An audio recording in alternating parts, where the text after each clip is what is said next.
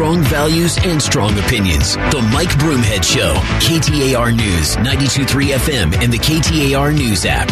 Hey, thanks for being here. The economy is on the front of everyone's mind. Uh, inflation is still very high. We're not seeing much moderation in consumer spending, although it did soften. We are still seeing consumer spending pretty rapidly. There's a lot of debt. That's concerning to people in our economy as well.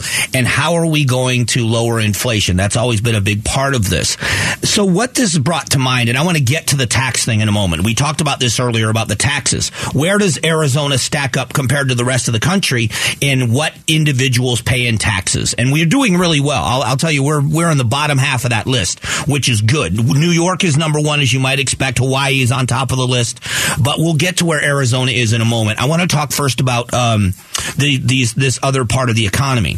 One of the things that happens is we start to highlight people at lower income levels, which we should because you have hardworking people that are striving to get ahead. Then they find themselves just keeping their heads above water. And then we find people slipping through the cracks or, or drowning actually in financial debt when you see an economy turn like this, where gas prices go through the roof so rapidly.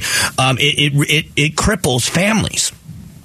The other thing that we see happening is Social Security and we start having the conversation about Social Security and what needs to be done. There are a couple of things that are happening here. You know, the American um, budget, it would be largely close to being balanced if it weren't for the outrageous expense in Medicare, Medicaid, Social Security. Um, that's not just that's not a Republican point of view. That's a factual point of view when you look at the budgets of America. Um, but we have made promises. The American taxpayers have made promises to an older generation for a long time that says, "Hey, listen, we are going to make sure that in your in your later years, your retirement years, that there will no longer let people fall through the cracks with the safety safety net of Social Security. But people are living longer, which means they're drawing on the system more. We have less people being born, so we have less people going into the system. All of this causes part of the issue. And we have to realize that. But as soon as anyone, especially on my side of the political aisle, starts talking about what we do at Social Security, it, it, they're being told, keep your hands off Social Security. This is, and, and then you got so many people afraid to even discuss it. I, so I pulled this story from the Wall Street Journal. Now, this is an opinion. This is an opinion piece that's being written, but it talks about the, how, how, what we are trying to do for people. And I want you to hear the solution that this writer talks about. Um, if we must force workers to save for retirement, the least we can do is have them invest in American companies. That sounds to me like a bipartisan idea that you're going to invest in American companies. We're going to, we are going to save the American economy. If we are going to withhold money out of your paycheck, like they do for Social Security, for your retirement, it should be invested in American companies. Everyone should be given an individual account at birth. And this is an interesting thing that's going to divide a lot of people. Perhaps funded with a small seed investment from the government. Nah, I, I would scratch that out, but there's some people that would say a small investment. Current wage taxes would fund these individual accounts instead, ensuring everyone is saving for retirement. To insinuate, I'm sorry, to insulate from risk, which can come from me, uh, the meme stocks and agenda driven investment, and to keep fees low, investments would be limited to small set of a broad market indexes. In other words, they would be safe investments that started from people at a very young age when you enter the workforce, when they begin to withhold wage taxes from you, it would be set aside and invested for growth. Here's where the pushback for all of that's going to come. The Ponzi scheme of what we do at Social Security now, where everything is thrown into the general fund, we're going to have to figure out how to eat that up. Because instead of it going into the general fund to pay the people that are on Social Security now, they're saying it's going to be invested so that when you're older, when you get to retirement age, it has grown so that you've got just like a 401k or a, a Roth IRA or anything else where people are saving for retirement, that money is going to be there. That doesn't sound like a bad idea to me. To give a young person the option of, do you want to go in the Social Security system as it is? Or do you want to go into one of these invest? Either way, we're keeping your money. Either way, there is a minimum investment. You may have a 401k through your uh, office, through where you work. You might have uh, open up other investment accounts, but this is still going to be withheld from your paycheck. Which route do you want to go? I don't know why that isn't a viable discussion in our society. And it seems like the first time someone brings it up, it's only going to make the Wall Street richer. And it's a, no, it isn't. No, it isn't. And the younger you start this, and I, I, you know, listen, I'm Dave Ramsey's the expert on this, but if you look at what people do when they invest their money, um, when the, the younger you start, the quicker you become financially stable. The l- longer you wait, the less chance you have to be financially secure. That's just the, the, the nuts and bolts of it.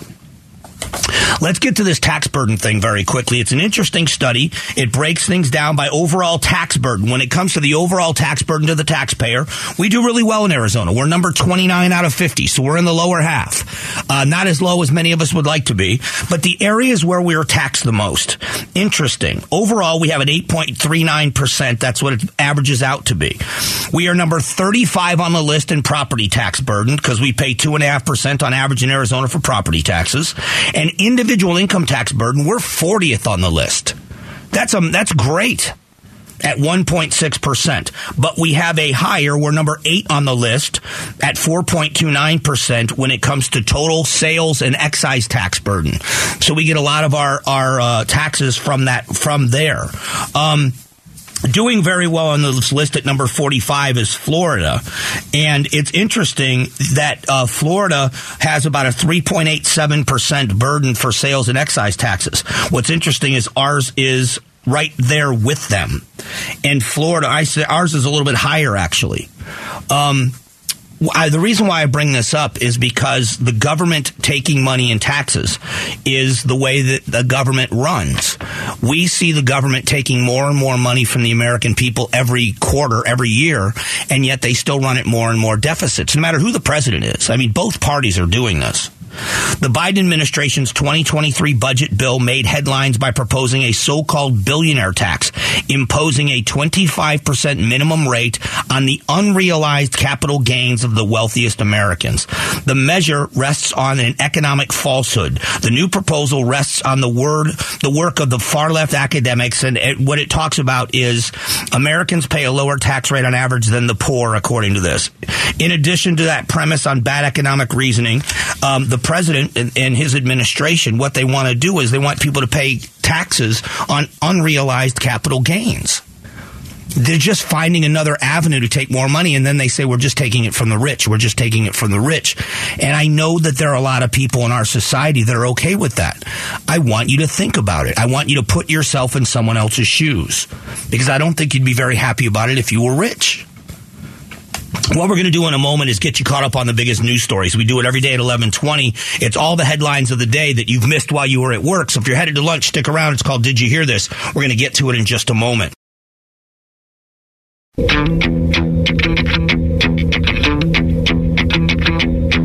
Strong values and strong opinions. The Mike Broomhead Show. KTAR News, 92.3 FM, and the KTAR News app. Been a very, very busy day. Let's get you caught up. Did you hear this? Did you hear this? Broomhead's reaction to the hottest news stories. Last night, we learned of a collision between a United States drone and a Russian fighter jet over the Black Sea. But this situation might be more than it seems. Two Russian fighter jets making 19 passes at high speed by the U.S. drone over a 30 minute period, spraying the drone with fuel multiple times. On the last pass, one of the fighter jets flying vertically towards the drone. How concerned do we need to be about this? Yeah, you know, there's an update happening on this with the Pentagon. I, I don't know how how how uh, concerned we should be yet, and that I think most Americans are waiting to hear what's happening. If the Russians are emboldened enough to start having acts of aggression at American assets, knowing that NATO could jump in, are they looking for a fight? Have they discussed this with the Chinese behind the scenes? That would be another question because you know that the Chinese are the big brother in all of this, and if Russia's going to antagonize the U.S., they have to know that if the if the U.S. punches back, is are the Chinese going to stand up? Is this going to be a step that brings us closer to another world war? And but the other side of this is what if we don't respond? What if there is no response in this and we tell the world you can knock our planes or our drones out of the sky with no repercussions and no retribution? I don't know that that's the right message to send either, but I'm anxious to see how this press conference goes. Maricopa County Attorney Rachel Mitchell joined the show today and explained some of the criteria for giving someone the death penalty.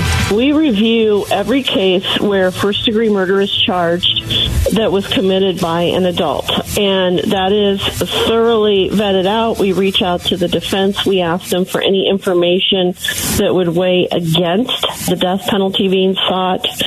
Do we need to reevaluate how we handle the death penalty? Yeah, for me, it's just the length of time, and not because I'm I'm in a hurry to put somebody to death, but I think that the families deserve justice a lot faster than they're getting it, which is one of the things that Miss, Miss Mitchell said on the show, and I agree with her about that. I think if there's one thing that's wrong with this system that stands out to me, it's the length of time it takes to carry out justice.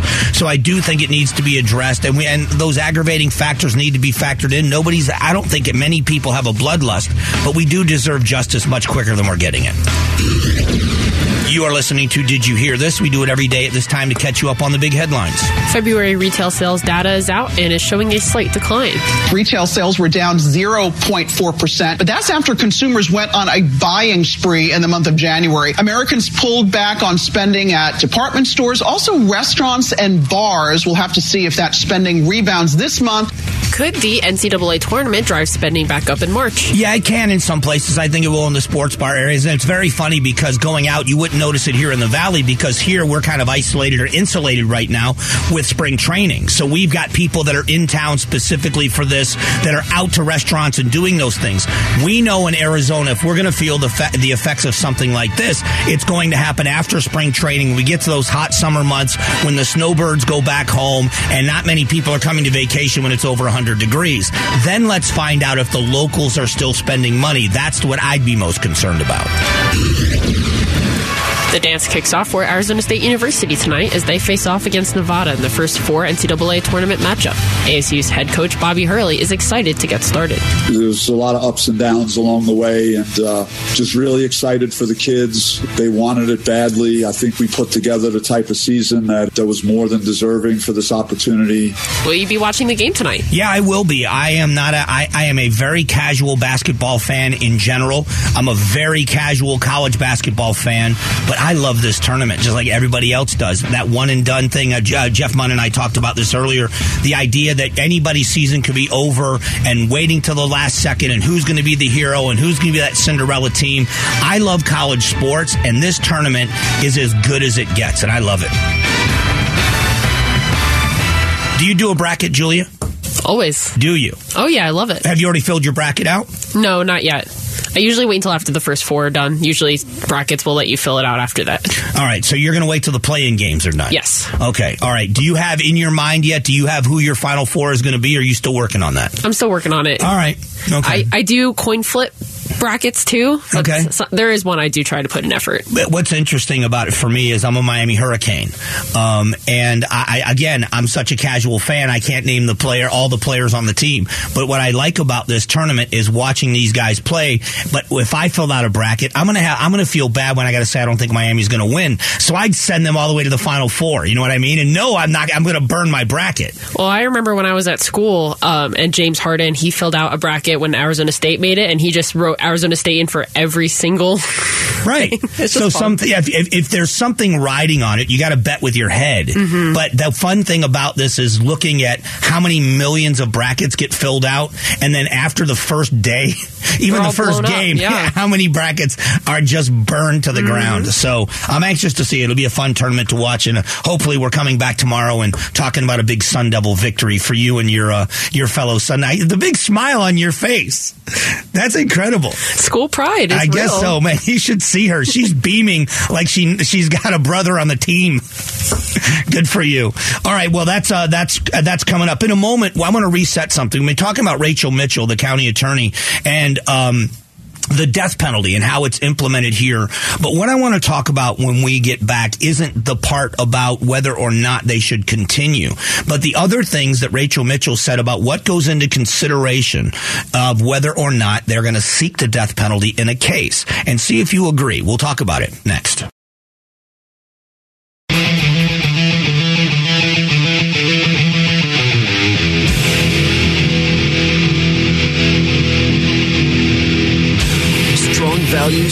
Strong opinions. The Mike Broomhead Show, KTAR News, 923 FM, and the KTAR News app.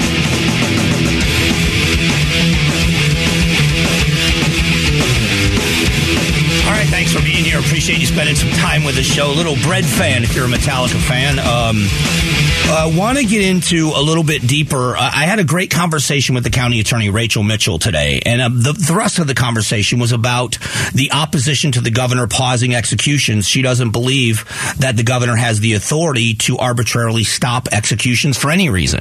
That there was an execution warrant that was uh, requested and it was issued, and so it must be carried out, and that's her position. The Arizona State Supreme Court is going to take this case up, and it should be uh, uh, should be settled pretty quickly. But we had a conversation about um, filing for the death penalty. And uh, so I asked her about this. I asked her about the criteria, a, a death penalty case. She talks about ad, uh, adver- aggravating circumstances. This is interesting. We review every case where first degree murder is charged that was committed by an adult. Obviously, we don't have the death penalty for people who committed a crime as a juvenile. And that is thoroughly vetted out. We reach out to the defense. We ask them for any information that would weigh against uh, the death penalty being sought. And um, I get a recommendation from senior attorneys in my office. Ultimately, the decision is mine. There is, uh, we call it the justice system for a reason. And families, victims deserve justice. There is, uh, you know, if you've ever been the victim of a crime, and I hope you haven't, but if you ever have been or you ever are, um, and I was in Phoenix, you are, you are given an opportunity to talk with victim services uh, for many reasons. And I'm not making light of this at all. There are people that are traumatized by crimes that are committed against them. And it, it, that, that, that should never, ever, ever, ever be overlooked. Um, I understand a an attorney's job. That an attorney's job is to fight for their client. If you're a defense attorney, you want to try to get a not guilty verdict if you can legally do it. And if you can't get a not guilty verdict, you want to you know make sure that the sentence is in your mind fair or less stringent than it no, no more no more than it needs to be. Um, I understand the job, but what gets lost in the process far too often is the victims because the victims many times live long after the punishment's been taken care of. They live with the results, especially if it's a violent crime. It is traumatizing. A violent crime is traumatizing. A burglary in your home, especially if you're home when it happens.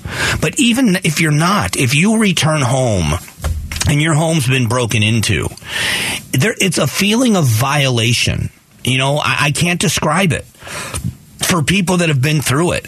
If you've had a violent crime, a, a carjacking, or someone has robbed you at gunpoint or at knife point, there is an anger. There is a, there is a, a desire for justice. And so we rely on a system to get us that justice because we as a society don't allow street justice. We don't, we, and, and listen, there are times when we privately applaud and say, good, that's what you should do. How many times we watch those court shows on A&E and where, you know, they attack a defendant after they've been convicted of a crime because they've murdered somebody.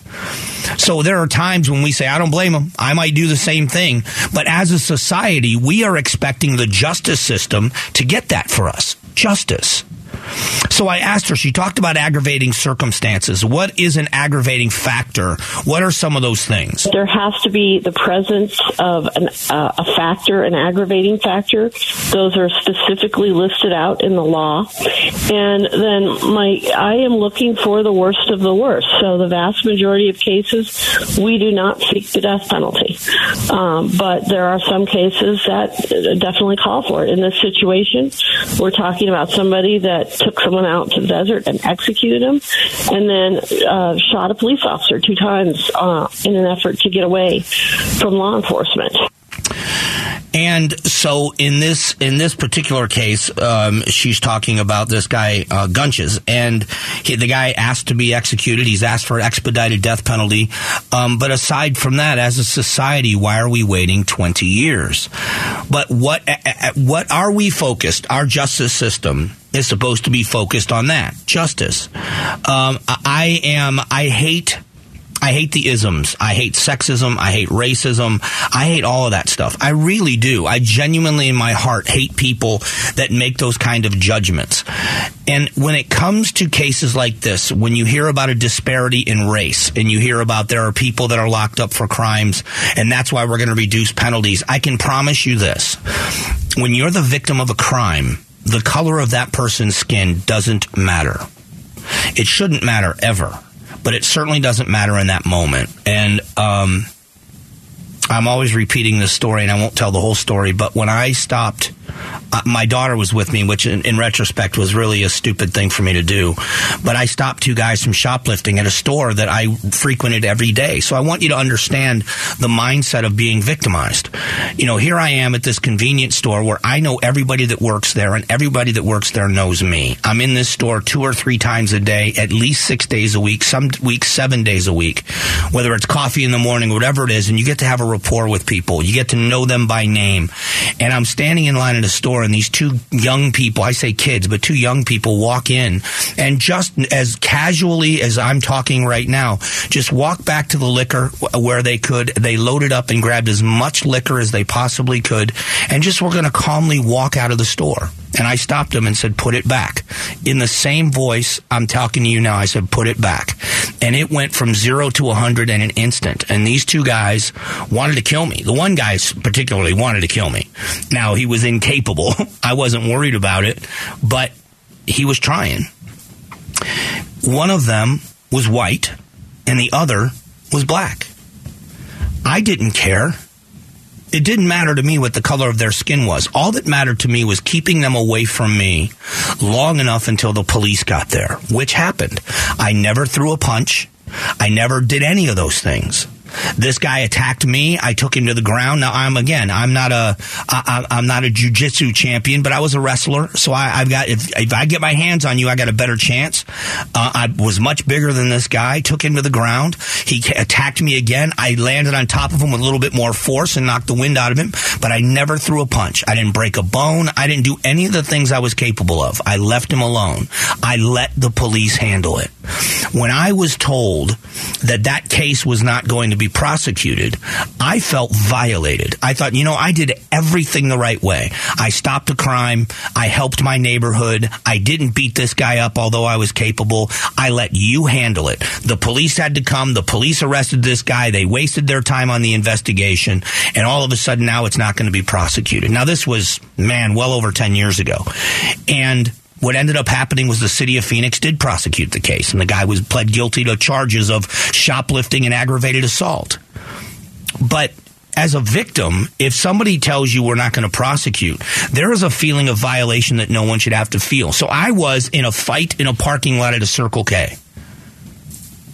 And now imagine the families of victims who have been murdered and murdered so heinously they fit this criteria of the death penalty and then to wait over 20 years, it, it, it's it's un-American. I don't know how else to put it took down an American drone and now the international fallout as the Pentagon is doing a briefing about this. We're going to talk a little bit about what we know and what could happen next. It's coming up here in just a couple of moments.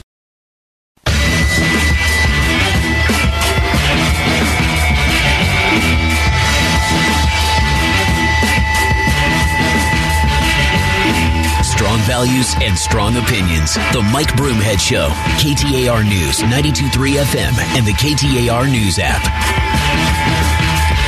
Thanks so much for being here. Appreciate you spending some time. One of the stories that I'm going to be keeping an eye on has to do with Russia, and it isn't about Ukraine. It's about the fact that Russian fighter jets downed an American drone. Uh, multiple attempts, dropping fuel on it. They was this was an effort to down an American drone in what everybody is saying is international airspace. The Pentagon did a briefing about this today.